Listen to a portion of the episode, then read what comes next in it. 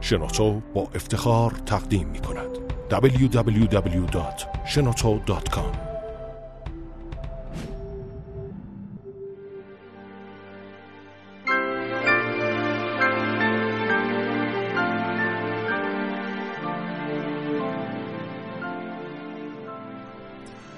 بسم الله الرحمن الرحیم هست کلید در گنج حکیم. خانم آقایان دوستان شنونده سلام و صبحتون به خیر فرارسیدن سال روز شهادت حضرت امام محمد باقر علیه السلام رو حضور شما دوستان تسلیت ارز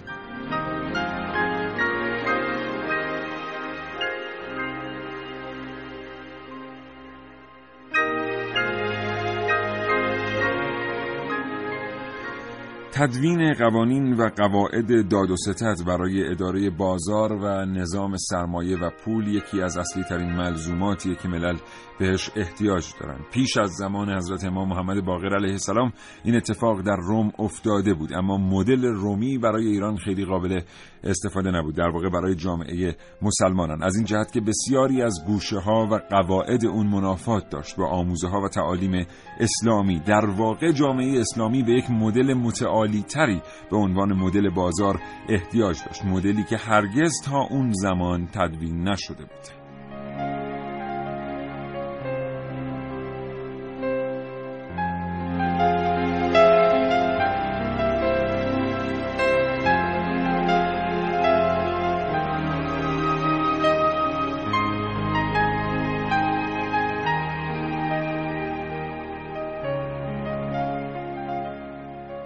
هرچند که هر وقت سخن از حضرت امام محمد باقر علیه السلام به میان میاد ما به یاد لقب باقر العلوم میفتیم و به این فکر می‌کنیم که او شکافنده علوم بوده و عالم.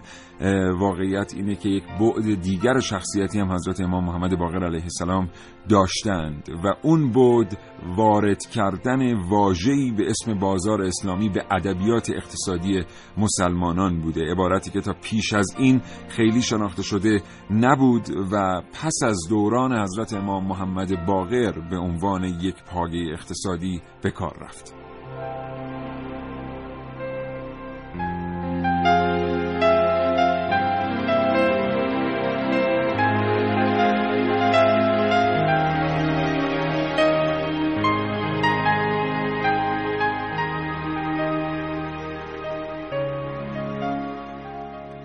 پس اگر زندگی روزمره فرصت مطالعه کردن رو از شما دوستان شنونده سلب کرده برنامه کاوشگر رو هر روز شنبه تا پنج شنبه 9 تا ده صبح بشنوید. هرچند ما خودمون فکر می‌کنیم که هیچ چیز در زندگی جای کتاب و کتاب خواندن رو نمی‌گیره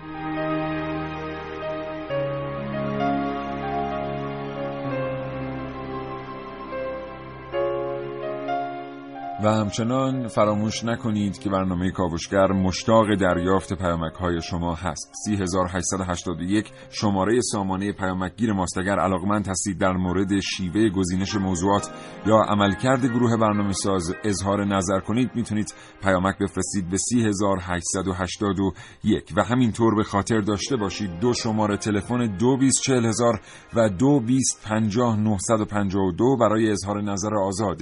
تا ساعت ده صبح در خدمت شما هست.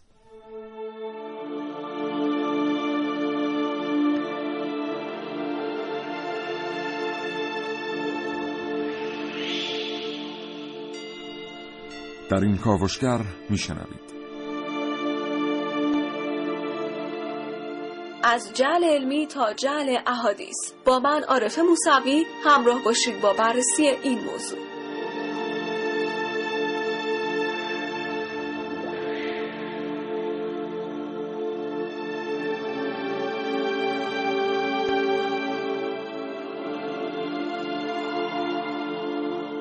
بازار اخلاقیش خوبه. من ملیحه رشیدی از شما دعوت می‌کنم. بخش کاوشگر جوان امروز رو بشنوید.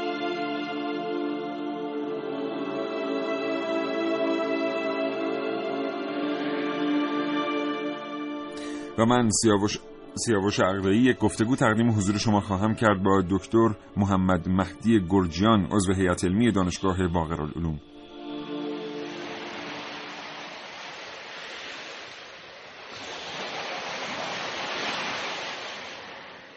و همچنین میهمان ارزشمندی اینجا در استودیوی برنامه کاوشگر حضور دارند. جناب آقای دکتر سعید تاووسی دکترای تاریخ اسلام و مدرس دانشگاه. گفتگوی ما با ایشون رو هم خواهید شنید.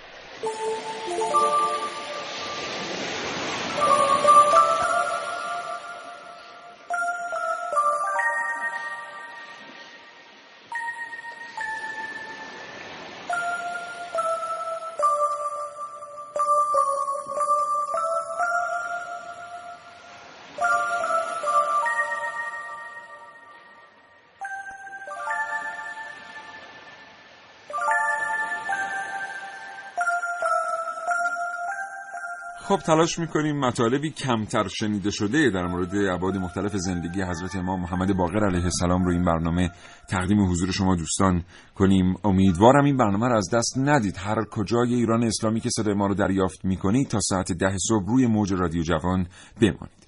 اما همونطور که گفتم دکتر سعید تاووسی اینجاست دکترای تاریخ اسلام و مدرس دانشگاه. آقای دکتر صبح بخیر. سلام صبح شما بخیر. خدمت بینندگان خدمت شنوندگان محترم برنامه هم. عرض ادب و تعذیت و تسلیت داره. سپاسگزارم متشکرم از اینکه دعوت ما رو پذیرفتید. آقای دکتر ما می‌دونیم که یه دوره خیلی ویژه‌ای به حساب میاد. دوره حضرت امام محمد باقر. همینطور دوره حضرت امام صادق علیه السلام. حالا در دوره حضرت امام محمد باقر علیه السلام ما داریم از سکه های رومی در جامعه اسلامی استفاده می‌کنیم و یه مقداری روابط بین حکومت مسلمین با دولت روم تیر و تار میشه در همون دوره. ناگهان می‌بینیم تصمیم گرفته میشه که سکه هایی با نقش اسلامی توضیح بشه و قوانینی پشتش وضع میشه که این سکه ها بیاد و در جامعه جای سکه های رومی رو بگیره. از شما میشنویم که اصلا چرا در اون برهه تاریخی باید دولت اسلامی تن به ضرب سکه بده با تمام مشکلاتی که داره و چه فرایندی طی میشه در جامعه اسلامی تا سکه اسلامی جایگزین بشه با سکه رومی. می‌دونیم یکی از سختترین کارا در دنیا جایگزینی پوله. بله همینطوره. ببینید در واقع بعد از ظهور دین اسلام مسلمین مدتی زمان برد تا فرهنگ اسلامی نهادینه بشه. بعد مسئله فتوحات پیش اومد و رویارویی با تمدن‌های جدید و طبعا منطقه اصلی ظهور اسلام یعنی حجاز و شبه جزیره عرب از برخی عناصر تمدنی توهی بود. مثلا ما در منطقه حجاز اولین حکومتی که تأسیس شده حکومت نبوی در مدینه هست. مثلا سابقه پادشاهی یا تأسیس حکومت در این منطقه نداریم. یکی از عناصر تمدنی هم سکه هست و در بین در واقع مردم مناطقی مثل حجاز یا جنوب عراق سکه های ایرانی و رومی رایج بوده. در عهد در واقع خلافت بنی امیه چون مرکز خلافت در واقع دمشق هست و نزدیک به روم یعنی روم شرقی و بیزانس هست طبعا نسبت به فاصله که با دربار ایران و منطقه تاریخی ایران داشته سکه های رومی در واقع رواج داشته در پایتخت خلافت اسلامی و به طبع اون به طبع اون در همه جهان اسلام این سکه ها رایج بوده. همونطور که اشاره کردید به جهت تیرگی روابطی که با روم در اون دوره پدید میاد و حالت تحقیر و توهینی که قیصر روم روا میداره به مسلمین این اندیشه و این فکر نسبت به استقلال اقتصادی از روم در بین مسلمین شکل می‌گیره و طبق گزارش های تاریخی که این رو هم در پرانتز بگم برخی گزارش های تاریخی در منابعی اومده که ما انتظارش رو نداریم مثلا فرض کنید دمیری یک کتاب داره به نام حیات الحیوان در علم جانور شناسی بله. بعد در ضمن اون گزارش های تاریخی میده که در بقیه منابع تاریخی شاید به اونها بر نخوریم و جالب توجه اون معلف بوده بله. در این منبعی که اشاره میشه و همینطور در المحاسن و المساوی بیحقی که عبدالملک ابن مروان ناچار میشه امام باقر علیه السلام رو به شام دعوت کنه و از ایشون مشورت بگیره در این قضیه و طبق این نقل امام طرح ضرب سکه اسلامی و بله. استقلال در این قضیه رو پیشنهاد می‌کنن حالا ما بر اساس برخی منابع تاریخی روی فضای مجازی شنیدیم که حتی حضرت امام محمد باقر شیوه ای رو مجاور ضرب پیشنهاد می‌کنن که جعل سکه رو بسیار دشوار می‌کنه آیا این واقعیت تاریخی داره؟ خب تفصیل قضیه در همین منابعی که گفتم اومده. ببین اولا به اینم اشاره کنم که برخی محققین مثل استاد دکتر سید جعفر شهیدی این قضیه رو زیر سوال بردن. یعنی اصل این قضیه سفر امام باقر و ضرب سکه رو به پیشنهاد ایشون به این علت که این قضیه در زمان امامت امام سجاد علیه السلام رخ داده. یعنی بله. دوره عبدالملک بن مروان. اما پاسخی که برخی از محققین دیگه دادن این هست که این اشکالی نداره. امام باقر علیه السلام در دوران پدرشون هم به فضل و علم و در واقع دانش شناخته می شدن و ممکن امام سجاد ایشون رو به شام اعزام کرده باشن. اما اینکه در واقع مسائلی که مانع جهل باشه و طبعا خب سکه امر حساسی است حتما مورد نظر ایشون و دستگاه خلافت بوده. حالا طبق نقل هایی که داریم همینطور ضوابط دیگه ای که به عنوان احکام شرعی بیان می شده توسط حضرت برای اقتصاد مسلمین و بله. بازار مسلمین من می‌خوام فقط به این نکته در این باره اشاره کنم این که خلفای اموی بعدا تصمیم می‌گیرن که آیاتی از قرآن کریم رو روی سکه نقش کنن و در واقع آیه‌ای که در اون این پیام داده شده که اسلام فراگیر خواهد شد و جهانی خواهد شد اگرچه کافران رو خوش نیاید و اینها رو روی در واقع سکه می نویسند و سوره مبارکه توحید رو البته بله. بدون بسم الله و قول اون وقت یک مشکل فقهی اینجا ایجاد میشه و اون این هست که لمس اینها بدون وضوع و طهارت بله. شرعی مشکل ایجاد می‌کرده هرچند حتی فقهای اهل سنت مثل ابن سیرین و حسن بصری هم تذکر میدن. نه جایز نمی‌دونستن نه نه منظور این که در تغییرش جایز بله. تذکر میدن که این آیات نباید روی سکه باشه و خلفا زیر بار نمیرن و میگن این شعار اسلامه و باید باشه به گونه ای که حتی در زمان عمر ابن عبدالعزیز وقتی از ایشون می‌خوان که شما که تقیدت به شریعت بیشتر آیات رو بردار حالا شعارهای دیگه به عربی روی اینها نوشته بشه ایشون میگه که اون وقت مردم چی میگن؟ میگن که اومد آیات قرآن رو محو کرد و من هرگز این کار رو نمی کنم یعنی به رغم این مشکل فقهی که وجود داشته تا مدت های مدیدی این آیات روی سکه بوده. هم حتی در. عصر عباسی. خب دو تا موضوع رو من اینجا می‌خوام برداشت کنم. دو تا وام مفهومی بگیرم از این جریان. در خدمت آقای دکتر تاووسی ایشون تایید یا رد خواهند کرد یا تکمیل. یکی این که در زمانی که جامعه مسلمانان داره از پولی استفاده می‌کنه که مختص خودش نیست مقاومت اقتصادیش به خطر میفته یعنی هر زمان با تغییر ارزش پول و کاهش و افزایش میزان پول ورودی به جامعه مسلمانان وضعیت اقتصادی بازار مسلمانان به هم میریخته. بازاری که در تاریخ اسلامی و اصلا تو شهرسازی اسلامی هم ما نگاه کنیم مبدع و منشأ هر شهر و تمدنیه. یعنی در واقع همه چیز بر پایه بازار در یک جامعه اسلامی شکل می گرفته بنابراین اون موقع حضرت امام محمد باقر یا پدر بزرگوارشون میان تصمیم می‌گیرن جفت ارز رو ایجاد بکنن. ما می‌خوایم بگیم که قواعد اقتصادی مثل قواعد تاریخی قابل تکرارند خیلی ها معتقد هستند که حتی قواعدی که زمان مرکانتیالیست ها وجود داشته می‌تونه دوباره امروز بیاد و وجود داشته باشه. پس یه جفت ارزی ایجاد میشه مثل ریال دلار مثلا.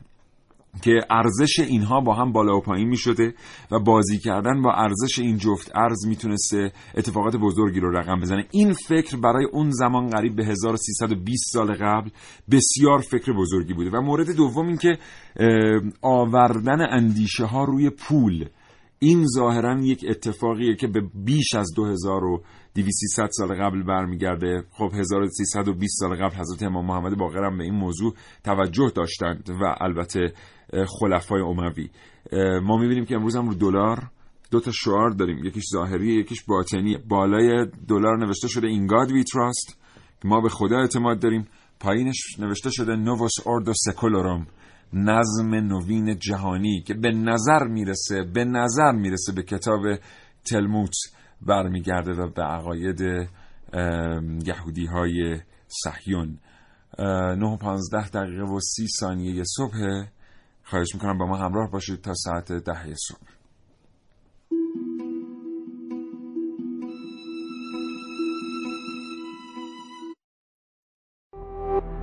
www.shenoto.com خیلی عذرخواهی می‌کنم. قرار بود در این قسمت از برنامه گزارش همکار گزارشگرم خانم عارف موسوی رو شنونده باشید به خاطر یک نقص فنی که در دستگاه پخش لوح فشرده ایجاد شد متاسفانه نتونستیم تقدیم حضورتون کنیم تا لحظات دیگر این گزارش تقدیم حضور شما خواهد شد.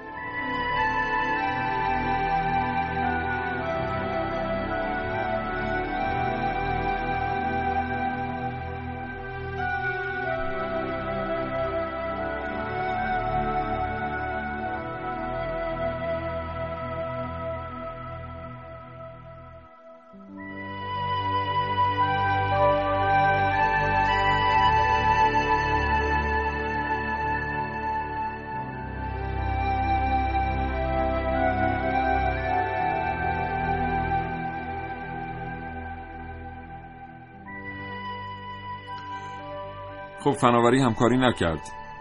بحث رو ادامه میدیم با جناب آقای دکتر سعید تاووسی آقای دکتر اگر موضوعی هست در مورد موضوعاتی که من بهش اشاره کردم از شما میشنویم. بله خواهش می‌کنم. می‌خواستم یه بقیه این رو باز کنم که واقعا در مورد کارکرد فرهنگی پول ببینید یک سلسله بوده در منطقه افغانستان امروزی به نام سلسله کوشانیان. بله بله.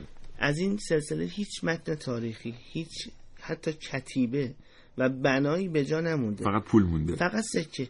تاریخ این رو بر اساس سکه پادشاه ها مشخصن دوره حکومتشون مشخصه و حتی اینکه در چه دوره قدرت اینا بیشتر بوده از اون سکه ها قابل تبیینه.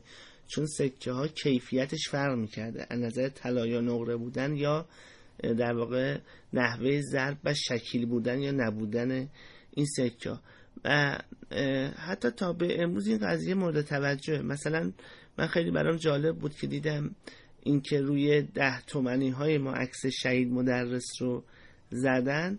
به دستور شخص امام خمینی رحمت الله علیه بوده که سزاوار از اولین اسکناسی که در این کشور در واقع چاپ میشه تصویر مدرس رو داشته باشه به جهت تجلیل از خدمات این مرد بزرگ. و در زمینه در واقع مبارزه با ارز رومی و جفت ارز بودن و اینها هم به حال امام باقر علیه السلام در دوره خودشون قرآن ناطق بودند و ما از قرآن این رو میآموزیم که اصطلاحا فقها بهش میگن قاعده نفی سبیل یعنی خداوند راهی برای کفار باز نکرده که مسلط بشن بر مسلمی یکی از جنبه های عمده این همین بحث اقتصاده که امروز ما درگیرشیم در واقع رهبر معزز انقلاب همین بحث اقتصاد مقاومتی رو اینقدر تاکید می‌کنن.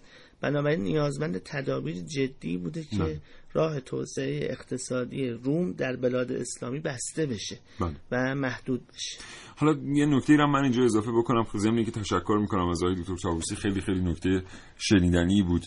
این موضوع خیلی از کشورها اومدن نظام های اقتصادی خودشون رو طراحی کردن. کمان که به نظر می‌رسه ما از نو داریم یک نظام اقتصادی رو طراحی می‌کنیم. اما کشورها وقتی که مبادرت کردند به طراحی یک نظام اقتصادی مفاهیم کلی اقتصادیشون رو از یک اندیشه گرفتند مثلا مالکیت خصوصی در اقتصاد لیبرالیستی با یه اندیشه آمد شد مالکیت خصوصی با یک زمینه فکری. شاید همین مالکیت خصوصی در چین تعریف دیگری یافت در اسکاندیناوی تعریف دیگری یافت در اروپای مرکزی تعریف دیگری یافت در اسپانیا تعریف دیگری پیدا کرد. خیلی خوبه که ما برگردیم به تعاریفمون از پایه ها و اصول مفاهیم اقتصادی و خیلی راحت اون وقت می‌تونیم یه نظام اقتصادی رو شکل بدیم که بعدا با چالش مواجه نشه. حضرت امام محمد باقر با روایاتی که از حضرت رسول صلوات الله علیه نقل می‌کنن میان یه سری مفاهیمی رو توضیح میدن که این مفاهیم شاید دقیقا همون چیزایی که امروز ما بهش احتیاج داریم. برای روشنتر شدن موضوع مثلا مالکیت خصوصی مالکیت عمومی بی عقود اینا رو میان توضیح میدن که اینا به حال اصل و پایه یک نظام اقتصادیه. اگه برگردیم به اینا آقای دکتر چقدر واقعا می‌تونیم یه مفهوم امروزی بگیریم از روایات اون موقع؟ این خیلی قابل استفاده است. من خوشحال شدم که شما در ابتدای برنامه فرمودید قرار نکات جدیدی رو بله. بشنوید نکات کمتر گفته شده. و همینطور مسئله جفت ارز ما در این روایاتی که به ما رسیده و سیره معصومین و تاریخ معصومین خیلی گزارش هایی داریم که ابعاد تمدنی و امروزی داره ولی ما اینا رو نکشیدیم بیرون و بیان امروز درشون نیاوردیم. مثلا من می‌خوام اشاره کنم به جناب ابوذر. مثلا در تعالیم ایشون نکاتی هست که معمولا کسانی خودشون رو سوسیالیست مسلمان می‌دونن به اینها استناد می‌کنن. اینکه ایشون قائل به این بوده که کسی که تا یه میزانی ثروت داشته باشه و بتونه خودش رو اداره کنه بقیه مالش به صورت شراکتی با افراد دیگه در میاد و باید با اونها در واقع به اشتراک بگذاره. خب این جور گزارش ها چه در مورد صحابه چه در مورد ائمه علیهم السلام وجود داره و خوشبختانه مسئله که امروز روش دست گذاشتید یعنی سکه و بحث نقود کتاب های متعددی دربارش نوشته شده. از در قرون گذشته مثلا مغریزی کتابی در این باره مستقلا داره. عبدالرؤوف مناوی از علمای بزرگ اهل سنت در این باره کتاب داره. یعنی فقط کتاب راجع به مسروقات و پول و نقود در تمدن اسلامی. و تا بیایم به دوره امروزی می‌رسیم که البته قالب این کتاب ها عربی هست و خیلی در فضای کشور ما به فارسی ترجمه نشده یا ولی اگر کسی هم عربی باشه خیلی متون مثلا در دانشکدهای اقتصاد ما یا حتی در بین مردم شناخته شده نیست ولی من اجمالا دارم فکر می‌کنم چندین کتاب به ذهنم خطور می‌کنه مستقیما به صورت تخصصی از قرون هفت و هشت به بعد تا به امروز درباره مسئله پول بله. سکه و در واقع اسکناس و انواع تبادلات داشته. شده. از همین آموزه هم استفاده شده. یعنی آموزه های بزرگان صحابه و ائمه اهل البیت علیهم السلام. آقای دکتر تابوسی شما به این موضوع اشاره کردید که بسیاری از این کتابا شناخته شده نیست. ترجمه نشده از حداقل به جوامع دانشگاهی. ما مطمئنیم که نیامده. شما خودتون فارغ التحصیل یکی از بهترین دانشگاه کشور هستید و در چند از بهترین دانشگاه کشور مشغول تحصیل. از سوی دیگر یه اطلاعات تاریخی داریم که به ما نشون میده در سه دهه آخر قرون وسطا اون وقتی که ریشه رنسانس داره شکل می‌گیره با علمی که از کوردوبا اومده از آندلس اومده تمام این کتب اونجا شناخته شده است. بله. یعنی بسیار بیش از اون که ما بدونیم آنها می‌دونستند. و چون الگوهای اروپایی احتیاج داشتن برای مردم اروپا بسیاری از اینها رو نسبت دادن به الگوهای اروپایی مثل مثلا بیکن مثل دکارت که خیلی هاشون واقعا صاحب عقیده نبودن. اولا این چقدر به لحاظ تاریخی صحت داره. و فکر می‌کنید چه بخشی از آنچه که در اروپا رقم خورد و اروپای مدرن رو آفرید بر پایه دانسته های این چنینی مسلمانان بود؟ ببین این یه امری نیست که مورد ادعای مسلمین باشه و صرفا تبلیغاتی و شعاری باشه.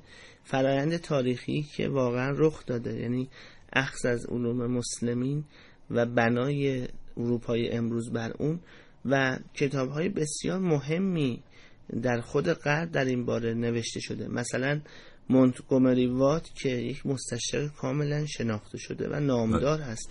چون کتابی داره به نام تأثیر اسلام در اروپا که به فارسی هم ترجمه شده توسط آقای دکتر یعقوب آژند و سالهاست چاپ شده.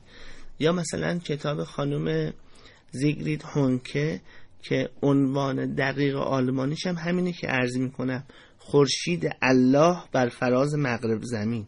و از فصلهای شگفتانگیز این کتاب این هست که اومده فهرست بلند بالایی از واژگان رایج در اروپا ارائه داده که ریشه فارسی، عربی یا ترکی دارن و مسلما از مسلمین اخذ شدن. یعنی واژه‌هایی که در صنعت به کار میرن در زندگی روزمره و مظاهر تمدنی و شهری به کار میرن. با اینکه اینا اصلا دو شاخه زبانی مختلف هستن بله، و بله. اشتراک لغت درشون غریبه. دقیقا اخذ واژه شده. مثلا واژه کندی که درباره شیرینی به کار میره دقیقا از قند گرفته شده. و ده ها مثال دیگه که میشه در این زد مثلا بالکن. شاید ما فکر کنیم این واژه‌ای که از اساس فرانسوی متولد شده. دقیقا در همون کتاب های مونتگومری وات هست که این بالاخانه فارسی است. و ریشه کاملا فارسی است. یا آرسنال که الان تیم بله. فوتبال هم داره. بله. ما هم گاهی نگاه می‌کنیم. یه مثال دیگه هم من بیارم کنار مثال های آقای دکتر. انقدر صحبت کردن با آقای دکتر تاووسی شیرینه. امیدوارم یه مقداری از این طعم از طریق این میکروفون منتقل بشه. خیلی از ما نمی‌دونیم آنفولانزا چیه و چرا غربی ها به آنفولانزا میگن آنفولانزا و اساسا معتقد هستیم که این یک واژه لاتینه که به سرماخوردگی شدید یا نوعی ویروس در واقع اطلاق شده. واقعیت اینه که آنفولانزا همون انفال انزه هست که ابن سینا این نام رو داد به سرماخوردگی به خاطر اینکه کسی که سرما می‌خورد بینی مترشح داشت و بز هم بینی مترشح داشت. ابن سینا اسم این بیماری رو گذاشت انفال انزه یعنی بینی بز. و همین آنفولانزای امروزی از این عبارت بود و به حال مثالایی که آقای دکتر گفتن خیلی هاش شنیده نشده بود. این بالکن رو واقعا من نشنیده بودم و خیلی چیزهای دیگه. به حال این کتابا رو باید خوند و برداشت صفحه به صفحه ازش خیلی نمی‌تونه راهگشا باشه. اه، خیلی متشکرم آقای دکتر از شما. ما فرصت زیادی داریم تا ساعت ده صبح همچنان صحبت با شما خواهیم کرد. یه نکته دیگه هم من بگم. آقای دکتر به دو کتاب اشاره کردن به طور مشخص که می‌تونید با مطالعه اونا رد و پای علوم اسلامی رو در بنیان نهادن اروپای مدرن پیدا بکنید. چنانچه علاقمند هستید دوباره نام این کتاب ها رو بشنوید یادتون باشه که این برنامه اگرچه پخش زنده و روی آنتن اف ام شبکه رادیویی جوانه ولی آرشیوش بلا فاصله بعد از پخش بر روی سایت آسان رسانه یا easymedia.ir در دسترس. می‌تونید برنامه رو دانلود کنید دریافت کنید عذرخواهی می‌کنم و نام کتاب ها رو بازیابی کنید. مثال آخر رو من اضافه می‌کنم. آمدن یک جلد در مجموعه تاریخ تمدن ویلدورانت به عنوان تاریخ اسلام یه امر خیلی ویژه اونم اون جایی که به لحاظ تاریخی اون جلد اومده نشون میده که توجه ویژه‌ای وجود داشته در دهه های آخر قرون وسطا به علوم اسلامی. آقای دورانت میگه که اونایی که تمدن اسلامی رو نمیشناختن به من می‌گفتن که تو چرا یک جلد از اثر به این عظیمی رو اختصاص دادی به تمدن اسلامی؟ و اونهایی که تمدن اسلامی رو خیلی خوب میشناختن به من می‌گفتن که تو چطور یک جلد از اثر به این عظیمی رو اختصاص دادی به این تمدن؟ متشکرم از همراهی شما تا ده صبح کاوشگر رو بشنوید.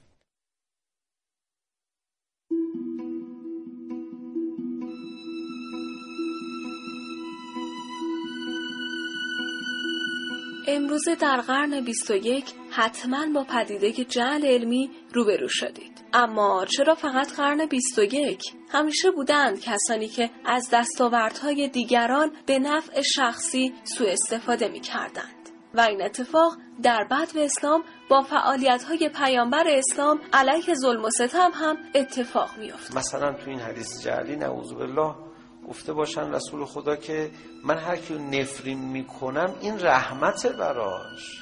شما اصلا ناراحت نباش. بعدا شما بیا خودتو تیکه تیکه کن بگو رسول خدا مثلا ابو سفیان و کیو کیو لعنت کرده؟ میگن خب اون که دیگه رحمته اونو که ما داریم. نمونش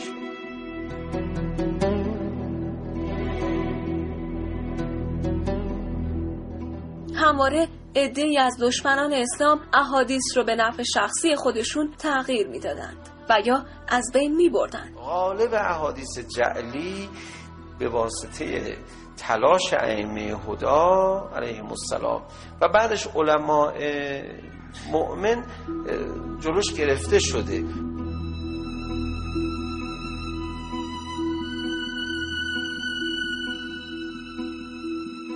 در تاریخ اسلام با فعالیت‌های امامان از جمله امام باقر علیه السلام برای حفظ احادیث تلاش بسیار زیادی شد.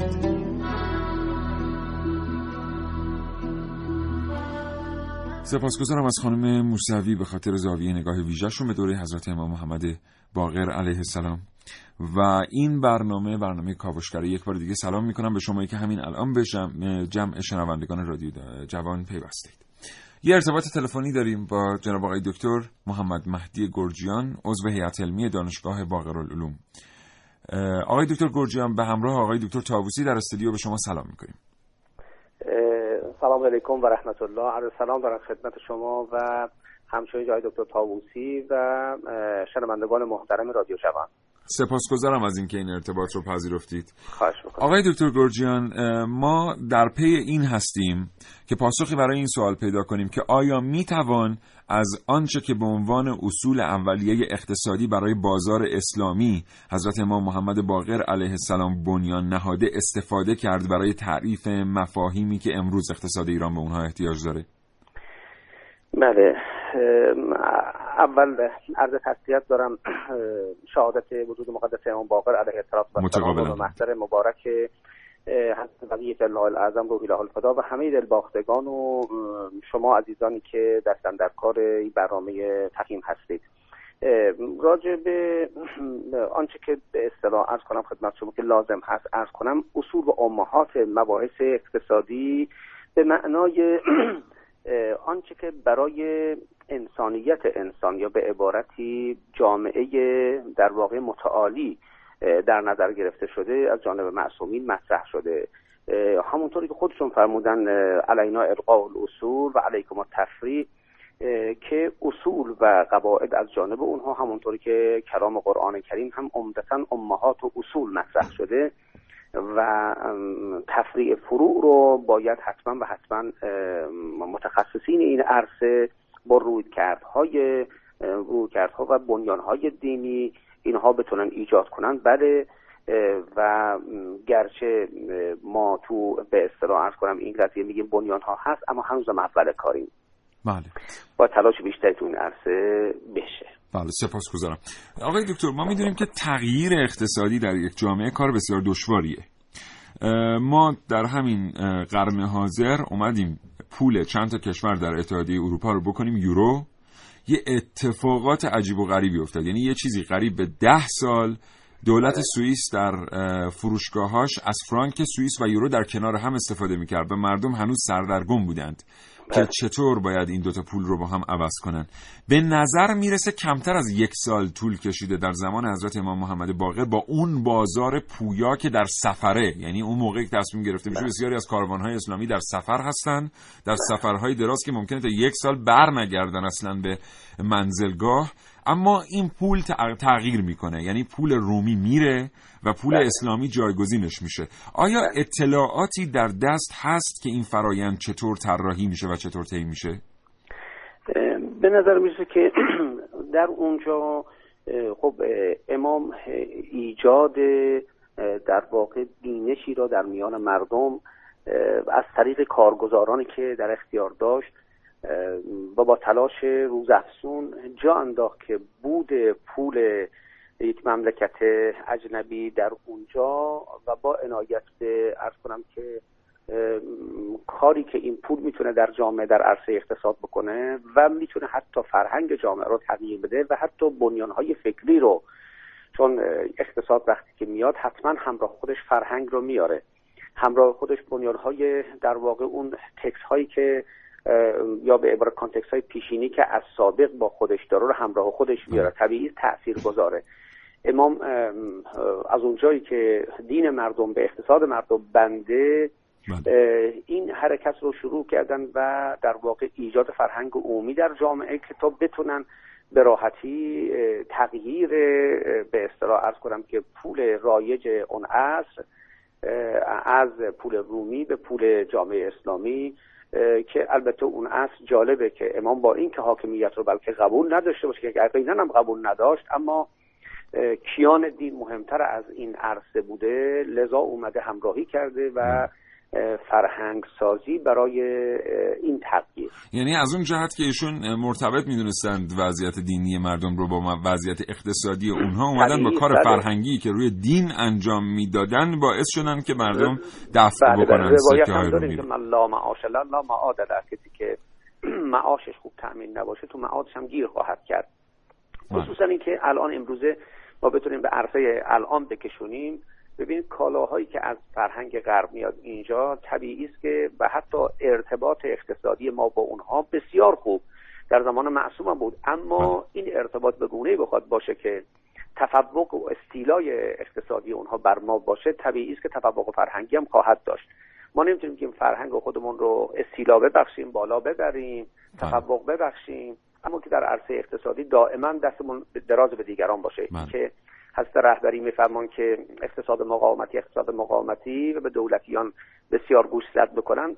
اتفاقا تو این عرصه عرصه مهمش چه بسا این باشه که نه تنها عرصه اقتصادی مورد عنایت هست بلکه تأثیر اقتصاد بر فرهنگ جامعه به طور قهری خواهد بود. بله. و حتی به اصطلاح نوع ورود شرکت ها و نوع تعامل ما شرکت ها من این دفعه خبردار شده بودم که به اصطلاح یکی از کشورهای از کنم که اروپایی ایتالیا و حتی واتیکان و اینها که خب در اونجا بسیار شرکت که در اختیار داشتن گفتن در صورتی ما می‌تونیم ارتباط برقرار کنیم با کشور شما در حوزه اقتصادی و کمک به اصطلاح از کنم اقتصادی بکنیم و یا مثلا بر فرض اینکه تکنولوژی رو بیاریم اینجا که شما یه عده ای رو بفرستید برای اینکه ما فرهنگ مسیحیت رو هم برای اونها تبیین و توضیح بدیم. به عبارتی اون پیوست فرهنگی که گاهگداری تو مملکت ما مطرح میشه متاسفانه در عرصه شعار باقی مونده و نتونستیم این رو بهینه بکنیم و به اصطلاح جا بندازیم. اونها در مرحله عمل دارن این کار انجام بدن. بله، من می‌خوام اینو به عنوان مثال بیارم تاکید کنم که اقتصاد در عرصه فرهنگ و حتی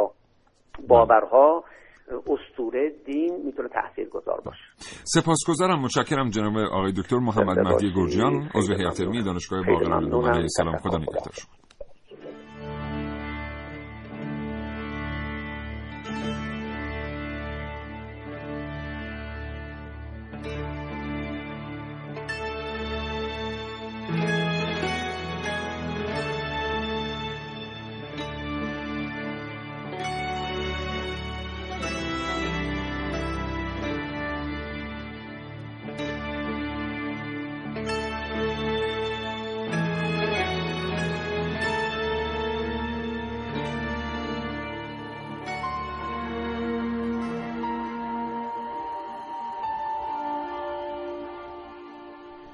در بازار اسلامی اصل بر تعهد حضرت امام محمد باقر علیه السلام میفرمایند کالا باید صحیح و کامل تحویل بشه حتی اگر طرف معامله غیر مسلمانه و هیچ چیز در معامله نمی‌تونه خیانت رو برای یک مؤمن مشروع جلوه بده و هیچ وقت مؤمن خیانت نمی‌کنه. آقای دکتر تاووسی به نظر می‌رسه در یک دوره یعنی به نظر می‌رسه که می‌دونیم در یک دوره تمام بازارهای جهانی علاقمند به مراوده تجاری با مسلمانان بودن بخاطر رفتار خاصی که حاکم میشه به تاجران مسلمان. ولی دقیقا نمی‌دونیم چرا. ببین این ریشه های متعددی می‌تونه داشته باشه. یه جنبش این که کلا تمدن مسلمین رو به رشد بوده و از قرن در واقع سوم تا قرن پنجم به اوج در واقع قدرت خودش و تولید علم و در واقع قدرت اقتصادی می‌رسه که خب زمیناش از قبل ایجاد شده بوده و در همین دوره‌ای که ما داریم بحثش رو می‌کنیم. خب این جذاب بوده که به حال سراغش برند و با این قدرت بخوان ارتباط برقرار کنند یه جنبه دیگهش در واقع بحثی که اشاره کردید همین بحث تعهد هست. یعنی تعهدی که یک کاسب مسلم یک تاجر مسلم نسبت به مشتریانش داره. ولی اونها در واقع مسلم نباشند و اصولی که باید رعایت کنه. ما در تاریخ تمدن در واقع اسلامی و آثار اخلاقی که نوشته شده و کتاب هایی که خاص این مباحث نوشته شده به این بحث خیلی برمیخوریم. بحث اخلاق یک تاجر بحث اخلاق یک کاسب بحث آموزش هایی که اینها باید می‌دیدن. در روایات نبوی داریم که مثلا کاسب اگر پنج کار رو انجام بده نه خرید کنه نه فروشی انجام بده چون در خطر حلاک قرار می‌گیره. در آموزه های ائمه بعدی همینطور و همینطور که به روایتی از امام باقر علیه السلام اشاره کردید این جنبه در واقع اخلاق کسب و کار و اخلاق حرفه‌ای که وجود داشته در این بله. بازار طبعا خب جذاب بوده برای دیگر بازارها البته این به معنای نیست که همه این رو رعایت می‌کردن و در هر جامعه به هر حال قسط و سمین با همه به هر حال درستکار و نادرستکار کنار هم هستن اما خب طبعا وقتی می‌بینیم همچین خروجی پدید اومده همچین فضای شکل گرفته بله. این زمینه ها وجود داشت. بله. یه اتفاق خیلی جالبی دیروز افتاد. من می‌خوام اینجا بهش اشاره کنم. دیروز در یک گفتگویی از آقای دکتر ساسان شاهویسی پرسیدم که بازار چجوری شکل گرفت به معنی بازار اسلامی در اون دوره. حوالی پنجاه هجری تا دیویست اون چیزی که ما امروز می‌شناسیم. ایشون یه جوابی به من دادن من جا خوردم. بعد فکر کردم دیدم چقدر جواب قشنگی بود. گفتن معماری اسلامی. در معماری اسلامی شهرها به صورت اسواقی بنا میشن که به یک نقطه متحده می‌رسن و اونجا بازار و مسجد بنا میشه. همانطور که در اصفهان شاهدش هستیم به میدان نقش جهان.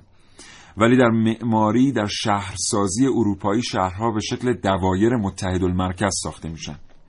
و همین اهمیت بازار رو نشون میده. اینکه مردم به سمت بازار هدایت میشن. و در واقع با این اهمیتی که شهرسازان و حاکمان برای بازار قائل بودن و ایشون در مورد هیئت چنار صحبت کردن که اون 14 یهودی در پای اون درخت چنار در واقع تشکیل میدن و میگن که بازار یک مملکت رو می‌سازه و بهتره که اینجا اول بازارش ایجاد بشه. خب طبیعیه که در اون دوره حضرت امام محمد باقر اینقدر به بازار توجه داشتن. یه حدیثی ایشون دارن میگن که وقتی که صبح بازار باز میشه با اولین نفری که وارد بازار میشه شیطان وارد میشه و هنگام غروب وقتی بازار تعطیل میشه با آخرین نفری که از بازار خارج میشه شیطان خارج میشه از بازار و به همین ترتیب باید مراقبت کرد از داد و ستت در بازار حالا یه توضیح کوچیک از شما بشنویم در مورد بحثی که خارج از فضای پخش مطرح کردید. اینکه ما کتابی در دست نداریم آنچنان در مورد حضرت امام محمد باقر. بله همینطوره قبلش یه اشاره مختصر کنم که اصلا لغت بازار در زبانهای غربی به همین شکل وجود بله. داره اصلا بازار به این معنا از تمدن دوره اسلامی به وجود بله. اومده و توصیه به دوستان می‌کنم که مقاله بازار در دانشنامه جهان اسلام که روی اینترنت هم راحت پیدا میشه و بسیار مفصلا بخونند و تاریخ بازار رو یک دور مرور کنن تا به امروز. الان خصوص تو این دو دهه گذشته به نظر می‌رسه این کلمه خیلی اومد روشنتر استفاده شد برای در واقع جایگزینی شد برای مارکت پلیس بله. بله. درباره بحث دومی که مطرح فرمودید ببین من از سال 87 تا به امروز سیره معصومین سلام الله علیهم درس می‌دادم و یکی از دغدغه‌های همیشگی من این بود که درباره امام باقر علیه السلام نمیگم کتاب اصلا نوشته نشده. اما کتاب خوب و جامع و قابل قبولی که ما بتونیم به اون اشاره کنیم و خوانندگان و بینندگان و شنوندگان رو به اون ارجا بدیم در واقع چندان یافت نمیشه. متاسفانه کتابی که در خیلی عجیب نیست چون خیلی از احادیثی که ما در دست داریم مربوط به حضرت امام محمد باقر علیه السلامه بله عجیبه. ببینید در یک سری ابعاد مثل فقه در حوزه علمیه خب به شخصیت امام باقر علیه السلام خیلی توجه شده. اما کتابی که برای مخاطب عام باشه سیره حضرت باشه و جنبه های مختلف همین بحثه که امروز داشتیم جنبه های تمدنی مبتنی بر حیات امام باقر علیه السلام رو بحث کرده باشه متاسفانه ما کمتر شاهدش هستیم. در مؤسسه مطالعات اسماعیلی لندن سرکار خانم ارزینا لالانی کتابی راجع به حضرت نوشت به نام نخستین اندیشه های شیعی تعالیم امام محمد باقر علیه السلام به انگلیسی. خب هم اسماعیلی مذهب است. این کتاب رو به فارسی ترجمه شد و ما خودمون جایزه کتاب سال بهش دادیم. یعنی ما درباره امام باقر علیه السلام خودمون در ایران کتابی ننوشتیم که برنده کتاب سال بله. بشه و به ابعاد مختلف وجودی و برکات وجودی اون حضرت پرداخته باشه. نوشته های پراکنده ای هست. اون هم طبعا در دسترس همه نیست یا زبانش به زبان امروز نزدیک نیست. یا مخاطبش مثلا خاص مثلا در همون دانشنامه جهان اسلام که ارجاع دادم مقاله بازار رو مقاله امام باقر علیه السلام هست مقاله نسبتا جامع و مفیدی اما کمتر کسی متاسفانه مطلع هست از این مقاله و مراجعه به اون می‌کنه. یا در کتاب حیات فکری سیاسی امامان شیعه علیهم السلام استادمون آقای دکتر رسول جعفریان یه فصل درباره حضرت آوردن و میشه گفت بسیار بسیار مختنمه و سعی شده به جنبه های مختلف من نه لزوما شخصیت اخلاقی و فقهی و حدیثی و علمی حضرت چقدر خوبه. که ما غیر از شخصیت اخلاقی و حقوقی و فقهی ائمه معصومین علیهم السلام بیایم سراغ یاد گرفتنی های دیگری که امروز ازشون احتیاج داریم بهشون احتیاج داریم. بله. و خیلی کمتر انگار این کارو می‌کنیم. حالا که وقتی برمیگردیم می‌بینیم که اتفاقات بزرگی اون زمان افتاده. که می‌تونه بنیانگذار یه سری نظام ها باشه. برای ما که امروز می‌خوایم از نو طراحی کنیم. خیلی چیزا رو. همینطوره. در همین پیشگفت کتاب پیشگفته از آقای جعفریان یه روایتی نقل میشه مرتبط با بحث امروزمون هست. نقل می‌کنه که شخصی از در واقع بزرگان منطقه حجاز و مدینه می‌بینی که امام باقر علیه السلام در حدود اواخر عمرشون یعنی بعد از سن پنجاه بله. سالگی دارن کشاورزی می‌کنن در آفتاب گرم مدینه. عرق ریزان در حال مثلا بیل زدن و اینها هستن. بعد در نزد خودش اون فرد از معتقدان به مکتب اهل بیت نبوده. میگه ایشون در این سن با این شخصیت علمی که داره دنبال مال دنیاست. خوبه برم نصیحتی بکنم حضرت. و میره به حضرت میگه اگه همین الان مرگ شما فرا برسه خجالت از خدا نمی‌کشید که دنبال مال دنیا بودید. و حضرت بهش میفرماید که من برای تأمین خانوادم کار می‌کنم که خانوادم نیازمند همچون تویی نشه. بعد اونجا اون فرد میگه که من اومدم شما رو نصیحت کنم والله شما من رو نصیحت کردی. خب امام با اون جایگاه علمی و عظمتی که داشته بله. شخصا به کار اشتغال خودش میپرداخته و کسب درآمد برای خانواده. این مدتی که مطالعه می‌کردم بندم جسته و گریخته در این رابطه به چند تا موضوع خیلی جالب برخوردم که حداقل برای ما به عنوان خبرنگار جذابیت داره یکیش این بود که چقدر اطلاعات لازمه تا آدم بتونه روایات رو در مورد مالندوزی و پول سوا کنه از هم و تمیز بده به خاطر اینکه در اسلام اگر کسی بدون آگاهی کافی به سراغ این دو روایت بره این دو تیپ مقوله. گفتار مقوله بره کاملا با تناقضی مواجه میشه. یک جایی ما می‌بینیم که میگن که پول مهر خداوند و روی زمینه و اصلا یک جایگاه مقدسی پیدا می‌کنه. جای دیگری به هر حال هر آنچه که ما در مورد مال دنیا شنیده ایم و نباید نگه داشته بشه و نباید گران داشته بشه اینا واقعا وقتی که آدم میشناستشون و ارتباط بین این دو رو پیدا می‌کنه می‌بینه که چقدر جالبه. خود حضرت امام محمد باقر علیه السلام میفرمایند که یه عده هستن که به ظاهر دنبال مال دنیا هستن. ولی واقعیت اینه که اینا دارن برای آخرت تلاش می‌کنن و میشمرن این عده رو. کسانی که برای معاش خانوادهشون تلاش می‌کنن. کسانی که برای حل مشکل غیر وابستگانشون تلاش می‌کنن. اینا کسانی هستن که شما اگر ببینید فکر می‌کنید این به دنیا دنبال مال دنیاست. ولی نیست واقعا. و این دقیقا داره جهاد می‌کنه و دقیقا داره در آخرت خانه برای خودش بنا می‌کنه. یا از جا در طرف دیگری میگن که کسی آمد نزد حضرت امام محمد باقر علیه السلام به ایشون گفت من صد هزار دینار دارم. و حضرت فرمودن که به خدا تو اگر مسلمان بودی و شیعه بودی شیعه ما بودی سی هزار دینار هم نگه نمی داشتی با این همه مشکلاتی که در دور و بر خودت می‌بینی تو این عصر. بین این دوتا ارتباط برقرار کردن بعضی وقتا سخته. بله ببینید یه نکته اینجا هست که به نظر من در آموزهای امام باقر علیه السلام پررنگی و جلوه می‌کنه اینکه امام باقر علیه السلام به کیفیت زندگی دنیایی هم بها دادن و بله. هیچ منافاتی با زهد و مقامات ائمه علیهم السلام نداره اولا امام باقر علیه السلام مانند جدشون امیرالمومنین علیه السلام حاکم نبودن که بخوان در بله. سطح کف مردم زندگی کنن بلکه در سطح متعارف زندگی می‌کرد البته شخص امام زندگی ساده داشتن و اتاق بسیار ساده اما خانواده امام اینجوری زندگی نمی‌کرد. یعنی همسر امام اتاقش بسیار بسیار مجللتر از اون اتاقی بود که امام در اون عبادت می‌کرد و کارهای بله. روزمره شخصیش انجام می‌داد. یا در روایات می‌بینیم که حضرت از مهمانانش به نحو شایسته ای پذیرایی می‌کرد. یا حتی در موقع رفتن به اونها پول نقد می‌داد. این به جهت برخی گرایش های تند صوفیانه و رهبانیت و دنیا ستیزیه که در بله. اون مقطع پدید اومده و اما با این برخورد کردن. مشابه همین بحثی که فرمودید در مورد فرق ارزش پول نظر اقتصادی و دنیا طلبی. اصلا در مورد خود دنیا در روایات داریم. دنیا مزرعه آخرته که هرچی اینجا بکاری قرار برداشت کنی مثل خودش خیلی موضوعیت داره. دنیا پل دنیا چقدر لحظه لحظهش می‌تونه برای ما ارزشمند باشه در روایت زیاده. از اون دنیا ستیزی و کوبیدنش هم زیاده. اینها در واقع در کنار هم فهمیده میشه و معنا پیدا می‌کنه و نسبت به کارکردشونه که موضوعیت پیدا می‌کنه. بله. البته من اون روایت رو کامل کنم که سوء برداشت ازش یه وقت نشه. اون در, در فرد در واقع نزد حضرت امام محمد باقر علیه السلام می‌رسه برای اینکه از ایشون بپرسه که آیا میشه از طریق مشروع صد هزار دینار داشت؟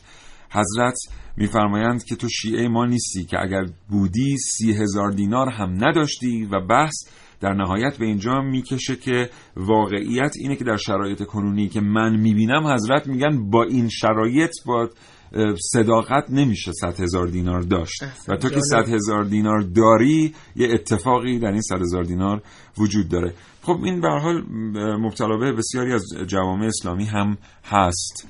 مبتلا به زندگی مدرن هست. ما ممکنه که در صفوف نماز شرکت بکنیم بسیاری فرایز دینی رو به جا بیاریم واجبات مستحبات ولی موقع ورود به مغازمون در بازار که میشه به هر ترتیب به شیوه دیگه رفتار بکنیم.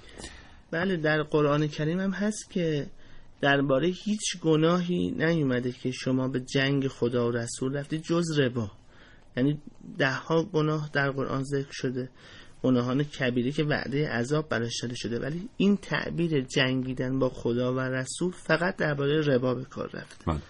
یعنی درباره مسئله اقتصادی. همون نکته که در مورد بازار گفتید. بله. خیلی متشکرم. خب حالا امیدواریم که به هر حال حداقل یه گردآوری خوبی صورت بگیره با یه تحلیل جامعی. یه کتابی رو بتونیم شاهد نشرش باشیم در سالیان پیش رو در مورد حضرت امام محمد باقر علیه السلام.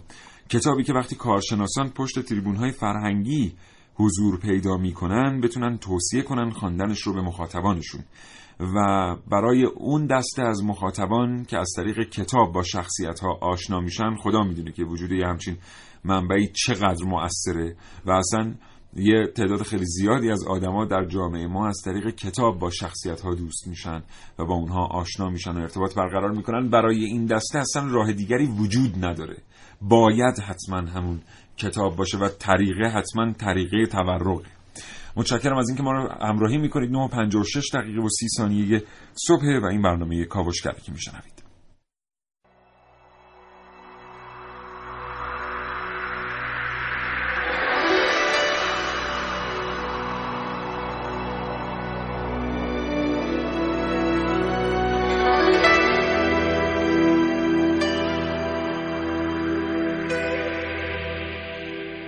جناب آقای دکتر تاووسی خیلی متشکرم از اینکه دعوت ما رو پذیرفتید تشریف آوردید. خیلی خوشحال شدم. خواهش می‌کنم. افتخاری بود که در خدمت شما و شنوندگان محترم باشیم. خیلی متشکرم. امیدوارم بازم افتخار میزبانی شما رو داشته باشیم. خدا نگهدار. خدا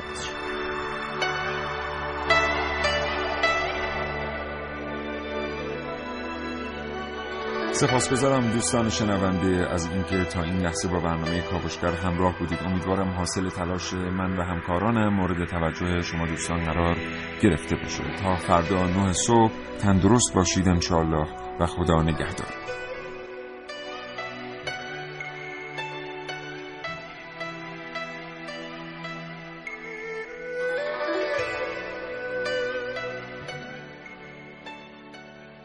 ای فروزان گوهر پاک بقی. گل پر پر شده در خاک بقی. با سلامت کنم آغاز کلام. ای تو را ختم رسول گفته سلام. حجت و مفتم مقصوم شراطو ارائه دهنده پادکست های صوتی فارسی.